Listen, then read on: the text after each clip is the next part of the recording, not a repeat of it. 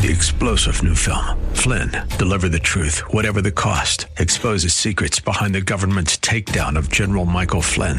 Flynn knew what the intel world had been up to. He ordered the first audit of the use of contractors. This set off alarm bells. He told the truth. He was the most dangerous person for Donald Trump to hire. They had to get rid of Flynn. Flynn, deliver the truth, whatever the cost. Available now. Watch it today. Go to salemnow.com. Salemnow.com. It's a fact. If the riches of the wealthy were suddenly given to the average American, the rich would have most of their wealth back in no time at all. Not because they're more deserved, but because they do a great job of getting us to spend it back to them. And once in their hands, they work it to their self interest. The host of Get Rich Slow, Jim McAleese, believes the financial decisions you make today will guide your financial destiny tomorrow. Jim teaches you to plan for the worst and then hope for the best.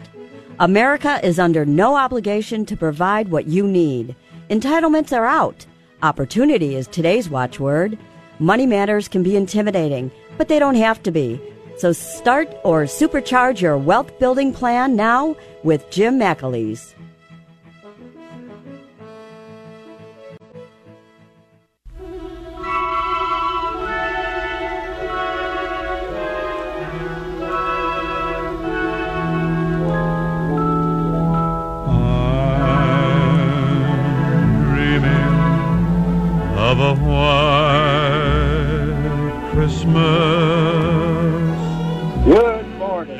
Welcome to Get Rich Slow.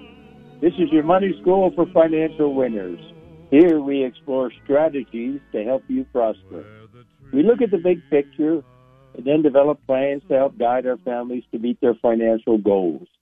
Get Rich Slow gives you solid financial strategies, strategies that will help improve your financial life. If you want the truth, not the hype, please join us for the next hour for Get Rich Slow. I'm Jim McAleese, certified financial planner and president of Cornerstone Consultants Incorporated, where securities and investment advisory services are offered through Next Financial Group Incorporated, which is a member of FINRA and SIPC. Cornerstone Consultants is not an affiliate of Next Financial Group. Well, good morning. Every Christmas is wonderful, even with a virus and all the strange things we have to do to accommodate safety. For those who could visit face to face, well, the gatherings were smaller, much smaller. The quarantining beforehand and the increased airflow, everybody was getting kind of chilly, and the, the social distancing. But if you couldn't travel and uh, or visit because of the airlines issues, then the use of the FaceTime and the Zoom have helped people connect and share the Christmas spirit. The time spent together may be shorter than before, but now the calls always end with plans to really get together this summer when things return to normal. So I think when things do get get back, get back to normal, hopefully this summer, but maybe maybe it'll be September or October before that really happens there'll be a lot of families planning vacations together and a lot of lost times to be made up for. And does all this mean for our investments? Well, this week, equity markets were mixed, probably because there were so many cross currents of problems and opportunities. In Europe, according to the Financial Times, the UK and the European Union secured an agreement over their future relations, calming the worst fears of a major uh, economic disruption in coming weeks as Britain unmoored from its uh, largest trading partner. So, Brexit finally came down to the wire, but it arrived Thursday. With the new trade deal between the United Kingdom and the European Union, uh, arguments over whether this is good or bad deal for either side matters less than the fact that the British voters have finally received what they voted for in 2016. So they've been working on this problem for four years now. Uh, Britain left the European Union on January 31st of this year, and but since then has been in a transition period, applying most of the European Union economic regulations while they worked out the details. The new deal uh, governs trading rules when the transition ends at the end of this month, December 31st, and the agreement provides for zero tariffs, zero quota uh, trade in goods, and allows trade in some services to continue with minimal restrictions. Uh, the big the big open issue there is what happens to uh, London uh, because in the European Union with Great Britain in there, London was their basically their Wall Street. Um, what happens to that, uh, I guess, is continuing negotiation. The UK regains the ability to set its own labor, environment, and other regulations, although the European Union could reapply tariffs if Brussels believes trade with the UK becomes unfair. So they argued it out. They've been arguing it out for years now, and they finally got serious in this last month, and they finally reached an agreement. And uh, uh, you know, the the the actual agreement is going to start taking place uh, January first, which doesn't allow the companies a great deal of time to uh, revise their planning or take into account all the details that uh, were finally were finalized this week. And if we ter- and staying with Europe for just a second, um, the European Union two weeks ago uh, basically uh, released more money in terms of buying bonds and uh, taking care of the financial arrangements in in Europe. So Europe should be good for a while in terms of their economy, both uh, Great Britain as well as the European Union. And in the U.S. on Tuesday uh, last week, there was a surprise disagreement over the uh, pandemic relief bill that could cause a shutdown in the federal government this coming Monday unless it's resolved. Uh, last Tuesday, President Trump criticized the uh, uh, coronavirus relief uh, bill that was passed by Congress and called on lawmakers to uh, increase direct payments to Americans uh, to $2,000 each from $600. If you recall the the the original bill, the CARES Act, in March, uh, gave out checks for twelve hundred, but then all through the negotiations for the last uh, uh, several months, until after, uh, after the election, there even before the election, they were negotiating. Uh, they, they recently they resolved it to six hundred dollars, but then uh, President Trump wants to make it to uh, two thousand dollars. Quote uh, from uh, President Trump: "I am asking Congress to amend this bill and increase the ridiculously low six hundred dollars to two thousand dollars or four thousand dollars for a couple." Unquote. He said in a uh, tweeted uh, video.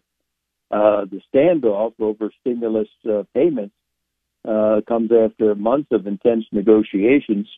This negotiation has been going on since going on since June or July, uh, so it, it got intense very recently. But uh, for the longest time, it was just uh, people playing political games with each other in, in Washington. So, uh, what this this uh, Corona uh, with this uh, coronavirus bill. Originally, it was uh, focused at looking at $900 billion in relief. And of that, uh, there was jobless aid uh, to the tune of, uh, where's the jobless aid? $120 billion. And uh, workers would be eligible for $300 a week uh, federal employment subsidy. That's in addition to their usual uh, state unemployment benefits, and uh, the uh, that would con- the original uh, CARES Act ended at the end of this year, but this will carry it on this unemployment until March of next year. So, and the legislation would also extend to extend to 50 weeks the amount of time for which workers may claim benefits through both uh, state and federal programs. Most uh, state typically limited to 26 weeks of uh, uh, jobless benefits. And then we also have the uh, uh, child care the child care uh, provides $10 billion in grants for child care providers and $250 million for the Head Start program.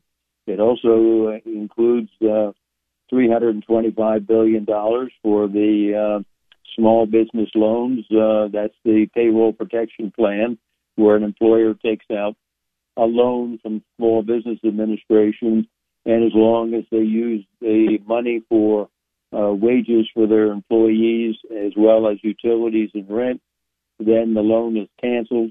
Uh, that's been a big boon to uh, uh, several of my small business uh, clients who utilized it. They just take a look at their basically their monthly payroll and uh, uh, two or three times that, and they can basically, you know, my my advice to them is take your accountant down to the bank and and uh, make your loan application with your accountant there. So uh, th- there's a lot of things in this nine hundred billion dollars, but one of the things that uh, the president is looking for is an increase, and uh, the uh, the issue here is that this bill for approximately nine hundred billion dollars was combined with another uh, 1.4 trillion dollars in an omnibus uh, government spending bill, and so this in, entire package is worth 2.3 trillion dollars.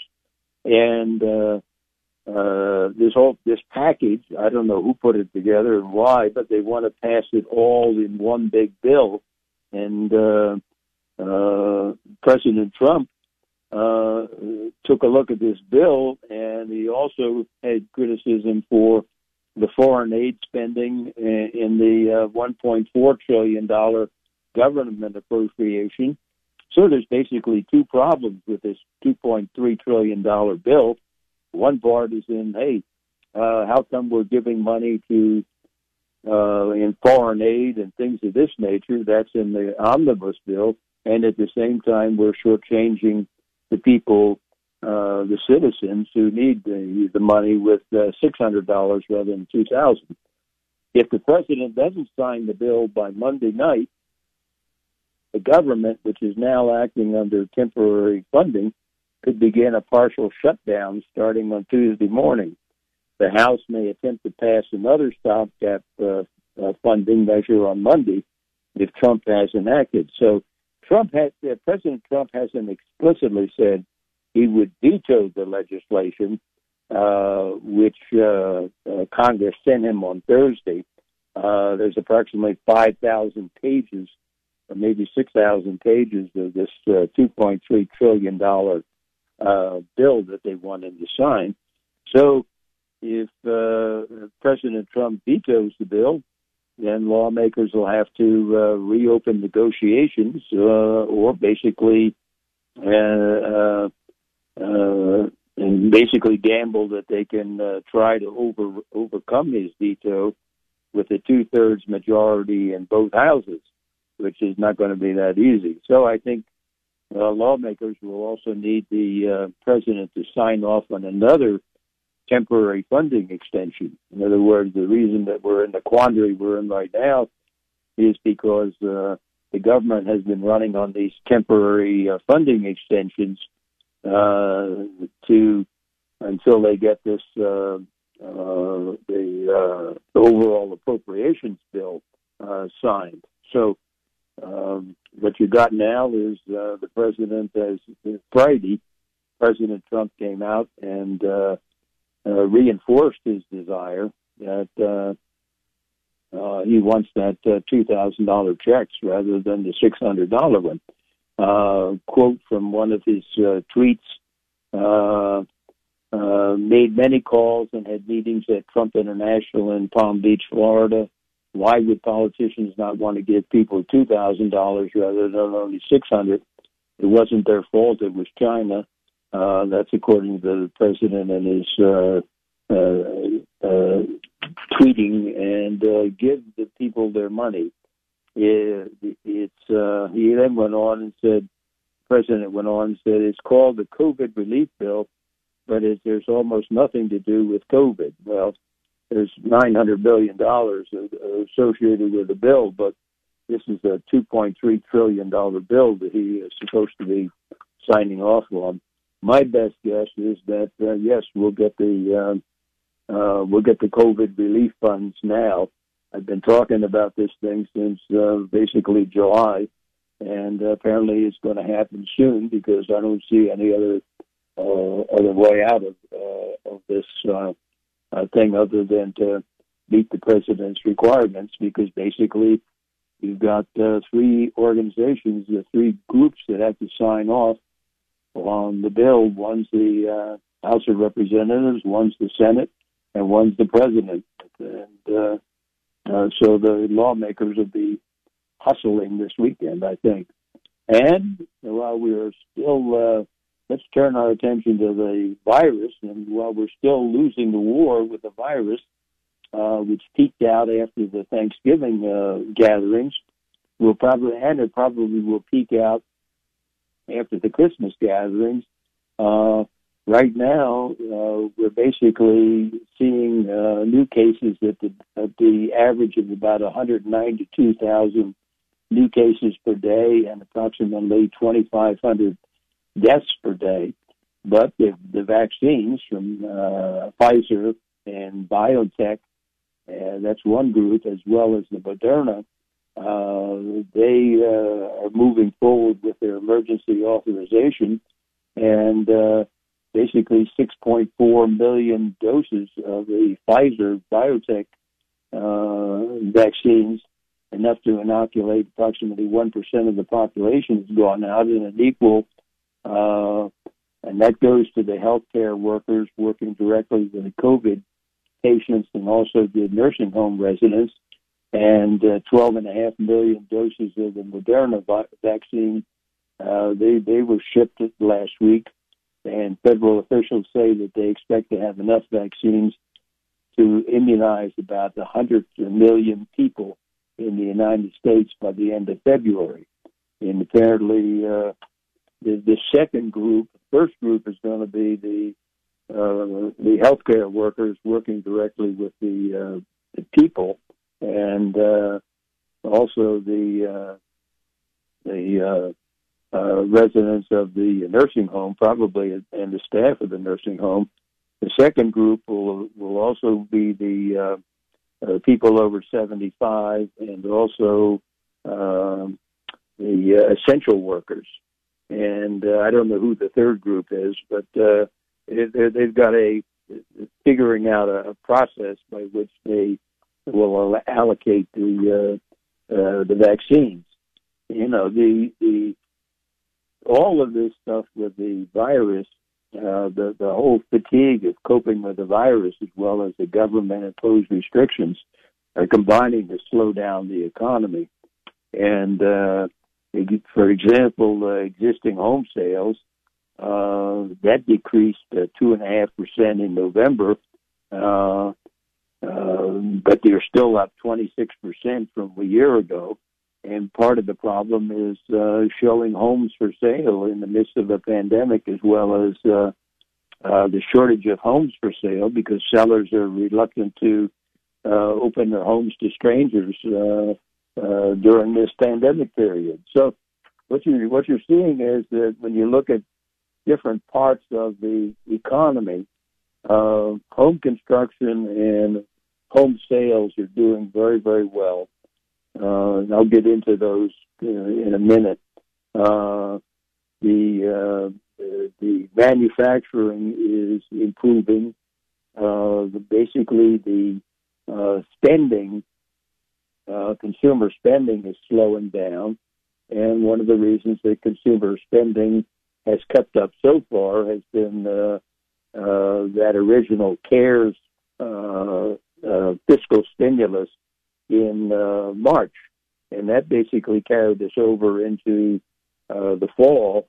And uh, basically, this new second stimulus, this new nine hundred billion dollar stimulus, basically should cover should carry us over into uh, the uh, let's say March of next year. Hopefully, at that particular point in time, we'll be winning the war uh, will start to win the war against this virus. Uh, right now, we're we're sitting here with the virus, uh, but and we do have these uh, vaccines that'll that'll help win the war, but it's not. We won't be there until uh, the summertime, and uh, hopefully these uh, uh, this next fiscal stimulus package will get us to the point where we're beginning to really see the light sometime in March or April of next year. Now, if we take a look at existing home sales uh, for November, uh, existing home sales decreased about uh, two and a half percent in November, but uh, uh, that snapped a five-month uh, streak of month-over-month gains, and uh, basically all uh, uh, major regions. Uh, by major regions, I mean the Northwest, the South, the Midwest, and the West. They took a step back or held steady in terms of their respective month-over-month uh, status. So, uh, according to uh, uh, total existing uh, home sales includes single-family homes, townhouses, condominiums, and co-ops. That decreased two and a half percent uh, in November from October, and uh, however, sales in total rose year over year. Uh, from last November, they were up 25.8 percent from a year ago. According to the National Association of Realtors chief economist, Lawrence Yun said that, quote, home sales in November took a marginal step back, but sales for all of 2020 are already on pace to surpass last year's levels.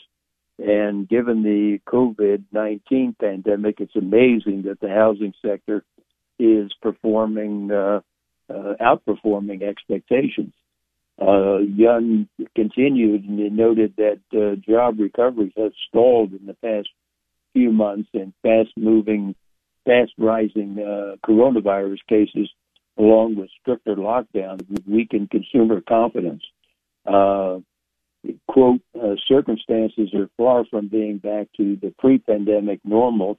However, the latest stimulus package and with the vaccine uh, distributions underway and a very strong demand for uh, home ownership still prevails. And uh, what you're going to see is robust growth in, forthcoming in 2021, unquote. Uh, the, the, if you look at the whole thing, the demand is also driving the price increases. If you take a look at the national picture, then the median existing home price for all housing types in November was three hundred and that's uh, up fourteen point six percent uh, from November 2019. At that point, it was two hundred and seventy-one thousand dollars. So we're seeing price increases in every region, and I think a couple of weeks ago, uh, I quoted the uh, Case Shiller uh, home price index, and that looks at uh, 20 uh, metropolitan areas in the United States, and the and Cleveland is one of them, and that showed that prices in the metropolitan Cleveland area have gone up approximately 10% over the last 12 months.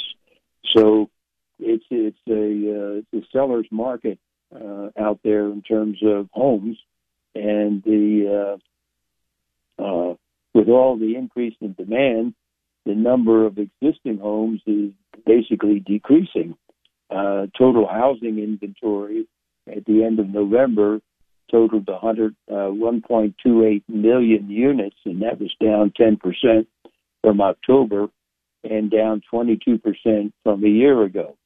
So uh, the unsold inventory stands at an all-time low of 2.3 months supply at the current sales pace, and that's down from 3.7 months that was recorded a year ago. And uh, the houses are basically moving these are existing homes. Properties typically remain on the market for 21 days in November, and uh, that's down from 38 days in November a year ago. And uh, 73% of the homes that were sold in November uh, were on the market for less than a month. So Lawrence Yun also noted that with the low mortgage rates and the remote work uh, uh, flexibility, quote, the positive momentum that home buyers are seeing will carry well into the new year.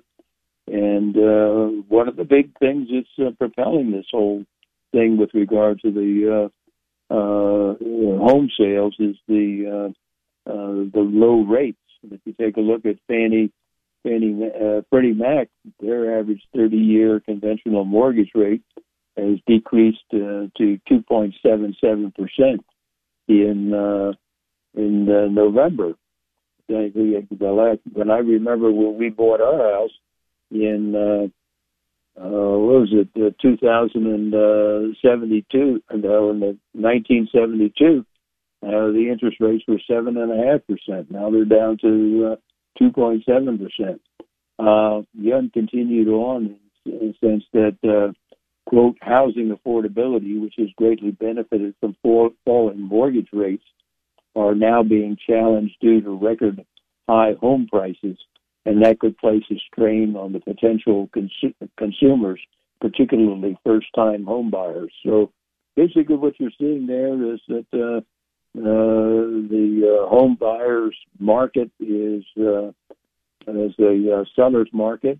There's no, there's very little inventory, and that's one of the reasons why new home construction is uh, is on fire, basically, in terms of uh, what they're building and what they're selling in terms of new homes. So, and it's a matter of people uh, uh, can work at home now. They've got their children at home from school. Even the college kids are are in the basement somewhere. Everybody's in the house, and people are looking at um, getting out of the city, getting into the suburbs, and uh, having a bigger place to uh, have uh, the home office and the work away from home and the school and the children's um, uh, uh, studies and things of this nature. So uh, we'll get that. We'll get. We'll take a look at the the new residential sales in just a second. But this is Jim McAleese. Uh, you're listening to Get Rich Slow. Uh, the toll free call us is one eight eight eight two eight one 1110. And, you know, when we're talking about uh, the big picture here in terms of what's happening in the economy, uh, we talk about these things because uh, they affect our financial plans. Uh, one of the most important things that we should be able to do as a, as as consumers and citizens is to lay out a plan uh, that we can follow uh, from now until uh, until basically uh, we're well into retirement. In other words, a plan that takes into account your goals.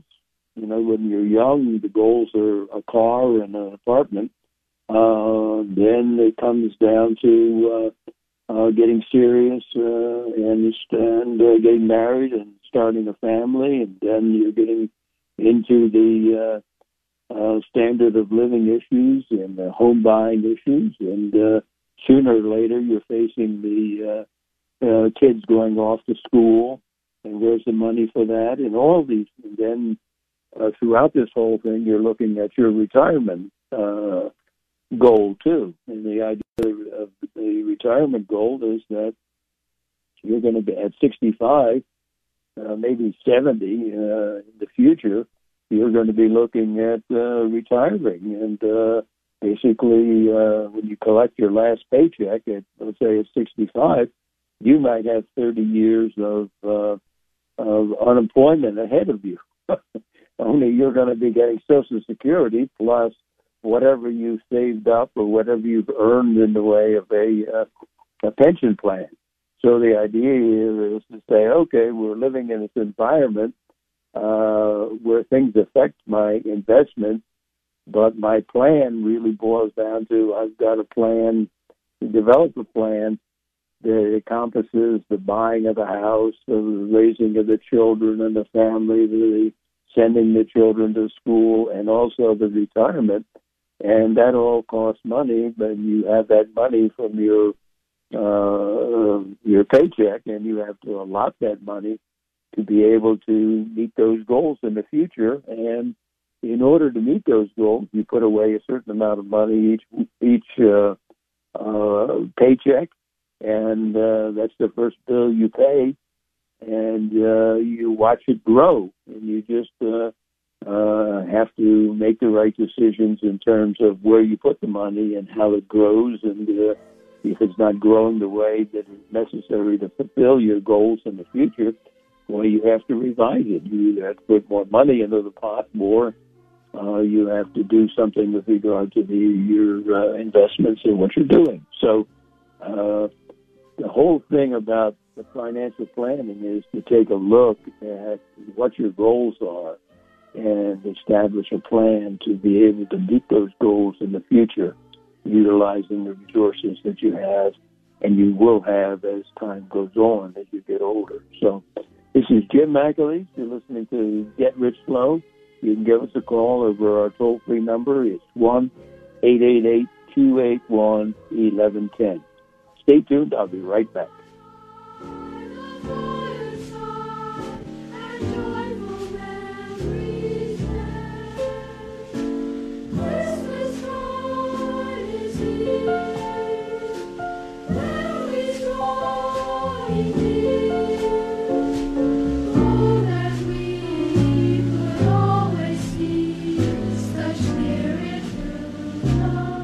Hi, this is Colleen, producer of Get Rich Slow.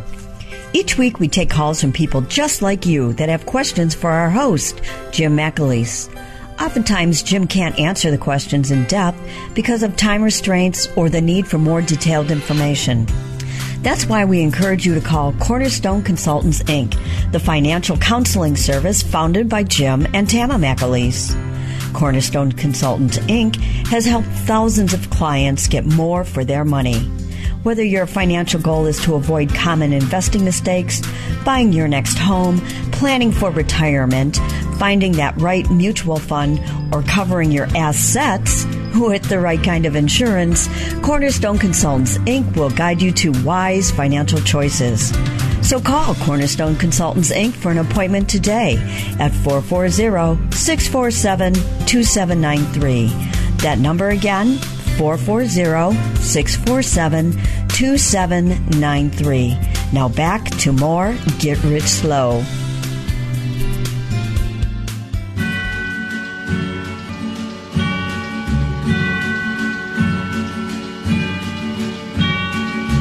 Welcome back to Get Rich Slow. This is your host this morning, Jim McAleese. Sorry, I jumped the gun there. it's okay. Hey, uh, do, do we have uh, do we have a call, Josh? Let's go to let's go to the phone. Hello, this is Jim McAleese. Hello, Hi, Hello Jim. Jim. Hiya. Um, thank you for taking my call anyway. But um, my father-in-law, he left his IRA to his grandson. Well, our son is married now, and we're thinking about making our granddaughter the beneficiary of one of our IRAs. Can we still do this? Uh, yes, you can. You can, but uh, the rules have changed.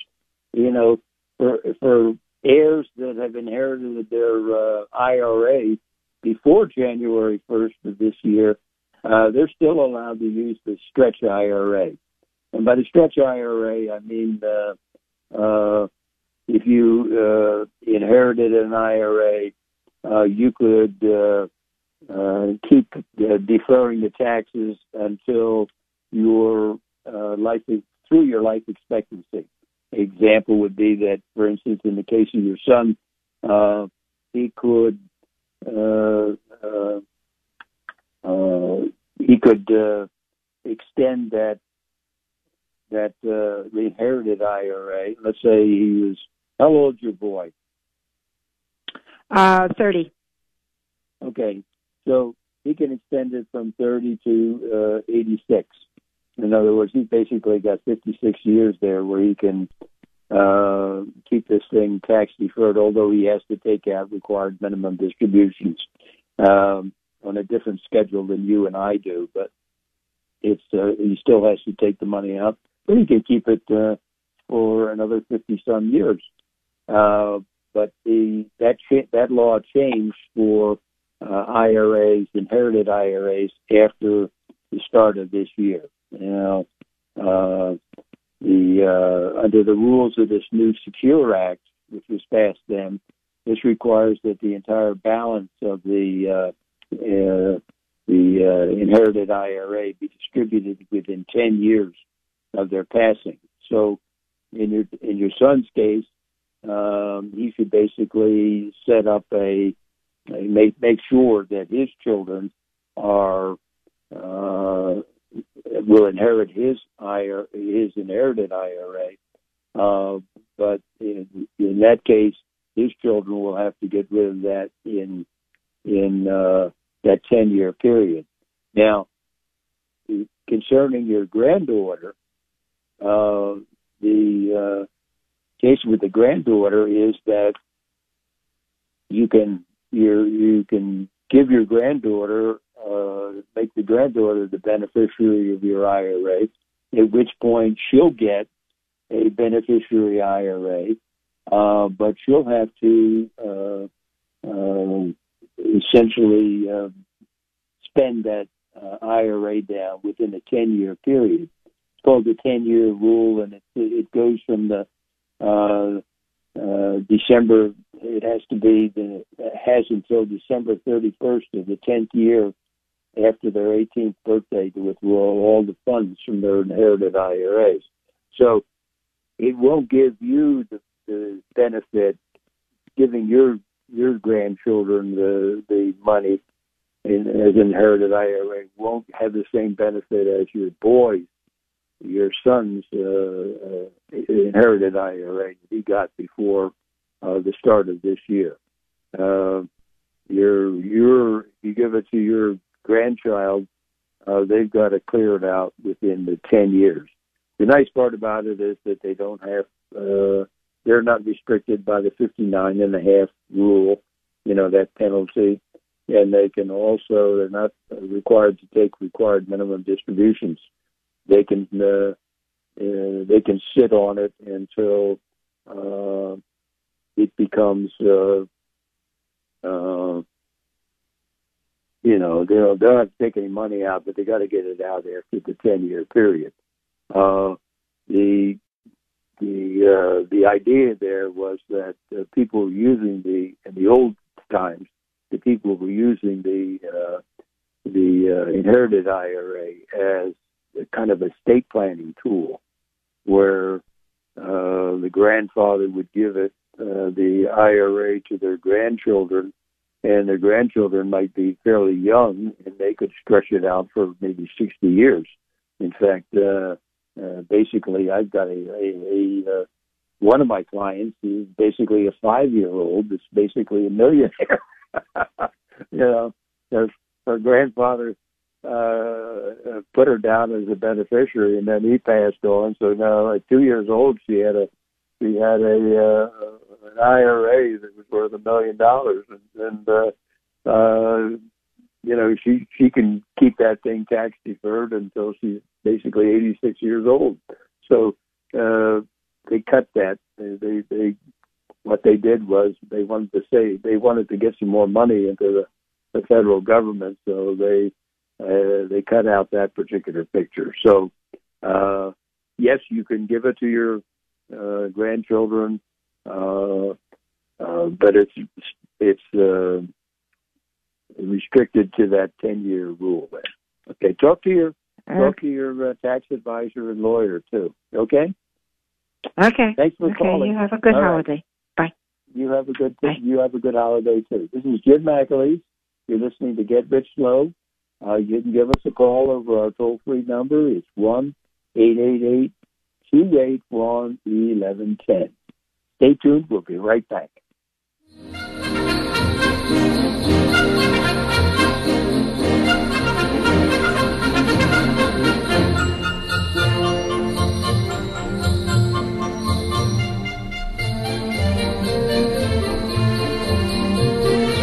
Welcome back to Get Rich Slow. This is your host this morning, Jim McAleese.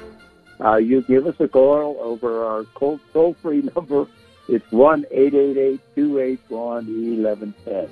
Let's talk more about the, the real estate market. Uh, we talked about the existing homes. Now we're talking about the new uh, residential uh, sales. And basically, yeah, the housing market has been hot because uh, um, you know people have this flexibility nowadays in terms of uh, uh, working from home. You know, this started a few years ago, but is now really caught on with regard to this COVID. Plus, you've got the students attending classes on the internet, so the homes are getting kind of uh, crowded, and, um, and the uh, the virus is basically forcing the people out of the cities too. So, what you're ending up with is a big demand in the suburbs and beyond. Plus, you've got the low interest rates. And if you take a look at the new home construction, it's basically on fire. Uh, for instance, if you take a look at single family home construction, in November, home construction with the starts uh, were up 27% uh, from a year earlier. And uh, uh, then if you take a look at, hey, what's happened year to date in uh, 2019, or 2020 versus 2019, you suddenly find out that the number of homes under construction are 10 over 10 percent higher. Uh, the number of homes, and, even taking into account the, the uh, shutdown in uh, March or April, home construction has just basically filled in that hole and has kept on moving. So uh, the demand for housing and the scarcity are both uh, uh, causing home prices that are, I think, are probably going to be unsustainable. In November, uh, the sale of uh, single-family homes, these are new homes, uh, uh, decreased. Uh, not not the price. The, the the number of sales decreased 11% from uh, October uh, below the October pace, but that October pace was tremendous, and now November's is still 21% higher than it was in November a year ago. And uh, the uh, there are several reasons for the slower pace. One is the virus has been uh, spreading faster as winter approaches, and people are spending more time indoors, and the home prices are increasing something like 10 to 15 percent per year. And uh, if you take a look at the uh, year-to-date uh, values, uh, you know, the number of homes that were new homes that were uh, sold in 2019 were 633,000 homes, and the year-to-date in 2020 are 755,000 homes. In addition, home prices continue to increase and the single family median home price in November was 355 335,000 so uh, uh, what you're seeing is that uh, uh, home prices are going up uh, if you take a look at other aspects of the, the economy what you're seeing is that uh, um, people are feeling the uh, impact of this uh, coronavirus, and they're feeling the impact of the uh, unemployment too. Uh, if we take a look at the uh, uh, the increase in the coronavirus cases since the start of October, and the and because of the uh, increase in the uh, um, government mandated uh, restrictions and shutdown, that's basically putting a brake on the recovery. And according to the Wall, according to the U.S. Department of Commerce, in their personal income and outlays for November report, it shows that household incomes took a hit as the as the effect of the federal aid programs put in place earlier this year faded. Uh, household incomes measuring what America has received in wages, investment returns, and in government aid fell 1.1 percent and that was the third drop in four months. Uh, for November, that was a drop of $221 billion. In the aggregate, uh, households are decently positioned to spend. Uh, household income remains up 2% from February, the month before the pandemic crashed. Uh, and their the American savings are at historically high levels. Americans are saving approximately 12 percent, uh, 12.9 percent of their after after tax income, and yet millions remain unemployed. And the new wave of the virus infections has prompted states and cities to order businesses to close or scale back operations. So what you're basically you're seeing is that household spending dropped for the first time in November in seven months, and layoffs remain elevated as the surge in virus cases weighed on economic recovery. After going on a shopping spree this summer, uh, consumers closed their wallets last month and um, cut spending by four tenths of one percent. That's approximately sixty-three billion dollars billion dollars for the nation, and uh, they cut spending on services such as uh, restaurants and theaters, and they also cut it on uh, uh, big ticket items such as uh, cars and uh, uh, uh, appliances. So, uh, what they reported in that uh, Department of Commerce report was that personal incomes decreased uh, 221 uh, billion dollars. Uh, the disposable personal uh, income uh, decreased 218.8 billion dollars, and uh, uh, what we're seeing here is that uh, the the uh, amount of money that is that consumers are spending is going down, and that's going to affect uh, the economy in terms of uh, services as well as uh, uh, big ticket items, cars and uh, refrigerators and things of this nature. This is Jim McAleese. Uh, you're listening to Get Rich Slow this morning. You can give us a call over our toll free number. It's 1 888 281 1110. Stay tuned. We'll be right back.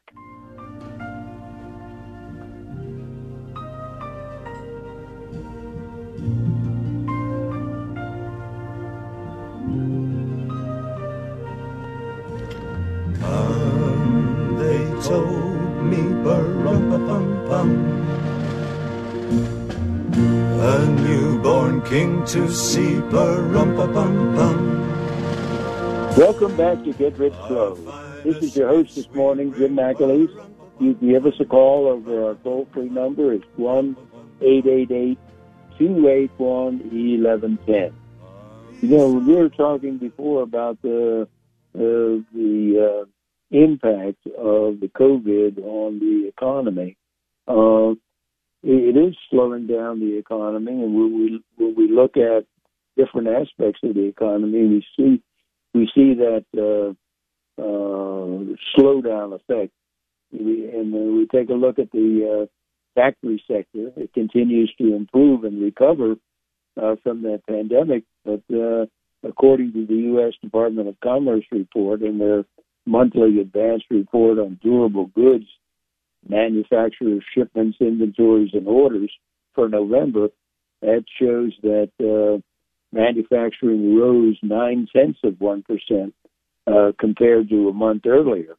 Uh, new orders for durable goods, and those are things that are designed to last three years, like appliances, cars, things of this nature. Uh, that has risen consistently since April, and uh, but it is slowly going down. For instance, if we take a look at uh, the last three months, we see that factory factory output in September was up 2.1 percent, in October was up 1.8 percent, and now in November it's uh, nine tenths of one percent. So uh, sooner or later, unless uh, uh, we get this uh, fiscal stimulus, and unless we overcome this uh, virus next uh, summer, uh, we're going to get down to zero here. Uh, new orders increased uh, nine tenths of a percent, or 2.2 billion dollars, to 244 $6.2 billion in uh, November. And uh, like I said, that's after increasing 1.8% in October and 2.1% in September. The, the strongest part of the uh, uh, rebound came in May, June, and July. And uh, the uh, durable goods sector had been helped by the virus because uh, household had resp- households had responded to the pandemic by cutting spending on services such as travel and uh, uh, uh, entertainment and uh, sports and things of this nature, and they had increased their purchases of goods such as cars and computers.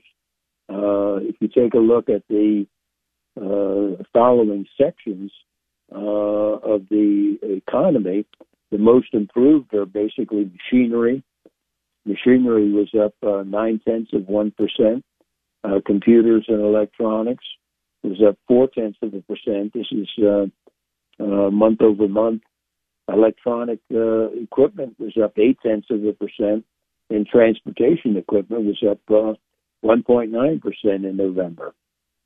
And generally, when we look at gains in uh, durable goods manufacturing, uh, those gains generally appear in the transportation equipment area, and that includes uh, automotive production, uh, aircraft, uh, uh, both civilian as well as military aircraft and ships.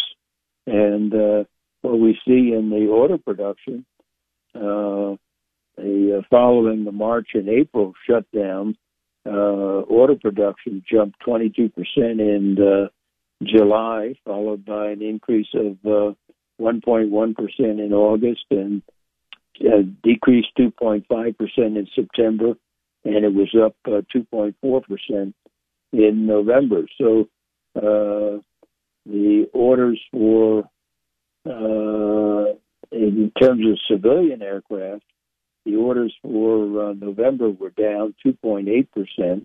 And civilian aircraft is a special case. Civilian aircraft used to be one of the big uh, producers in the United States, but then Boeing ran into problems with their 737 MAX, and uh, that basically caused a big blow to uh, Boeing. They still had their 787, uh, but one of their major uh, uh, one of their major product lines was basically shut down for two years and that's after there's two crashes with the 737 Max. But the 737 Max has been uh, certified for flight again, and it'll probably be you'll see it flying. I don't know whether there'll be too many passengers in it until it establishes a, a good uh, safety record again. But uh, uh, what you saw was that the uh, orders were down 2.8 percent in November, and the military aircraft, uh, the military aircraft, uh, uh, was up. Where is it here? Up fifteen point seven percent. So what you're seeing is that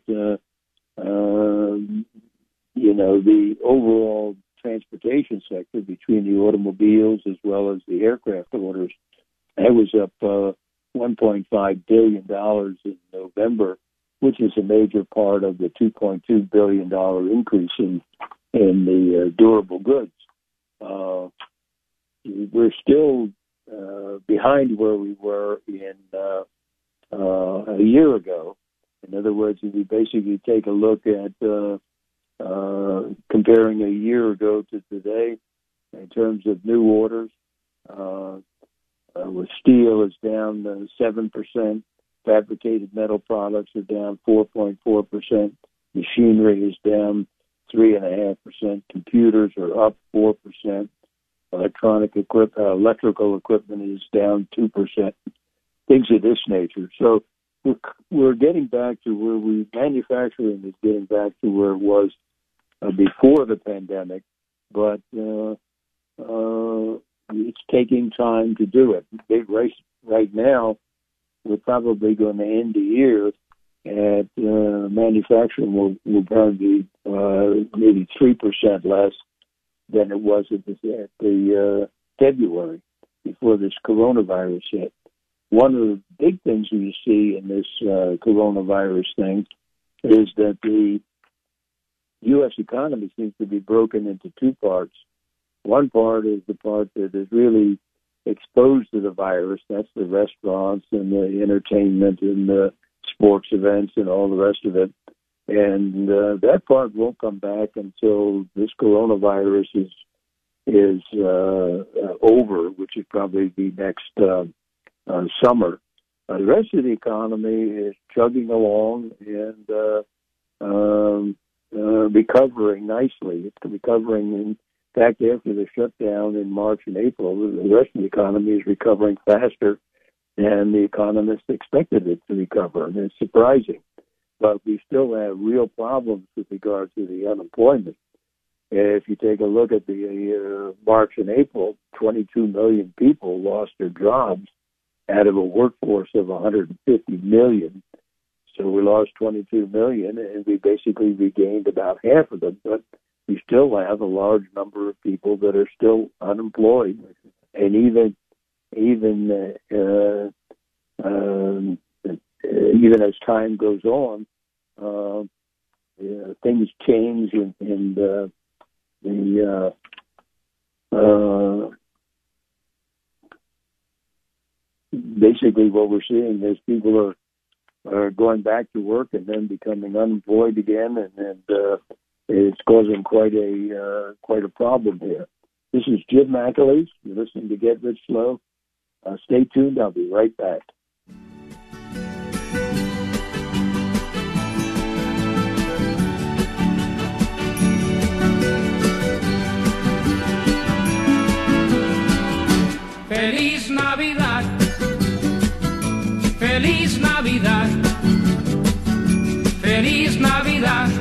Próspero año y felicidad.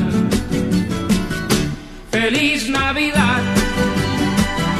Feliz Navidad. Feliz Navidad. Próspero año y felicidad.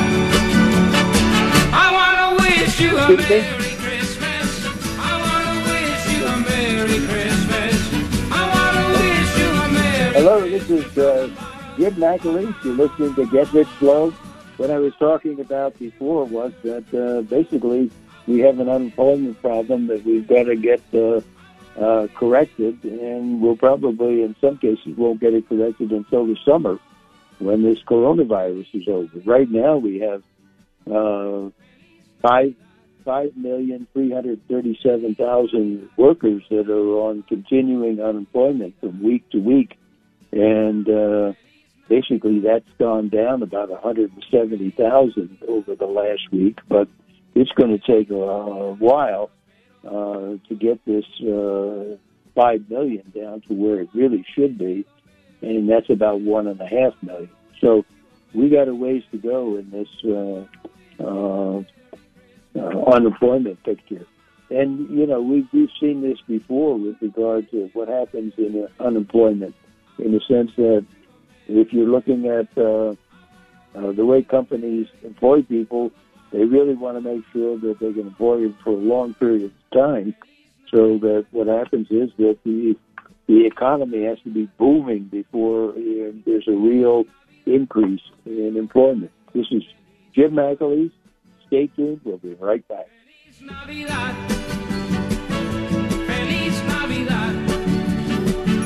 Feliz Navidad. You have been listening to Get Rich Slow with host Jim McAleese.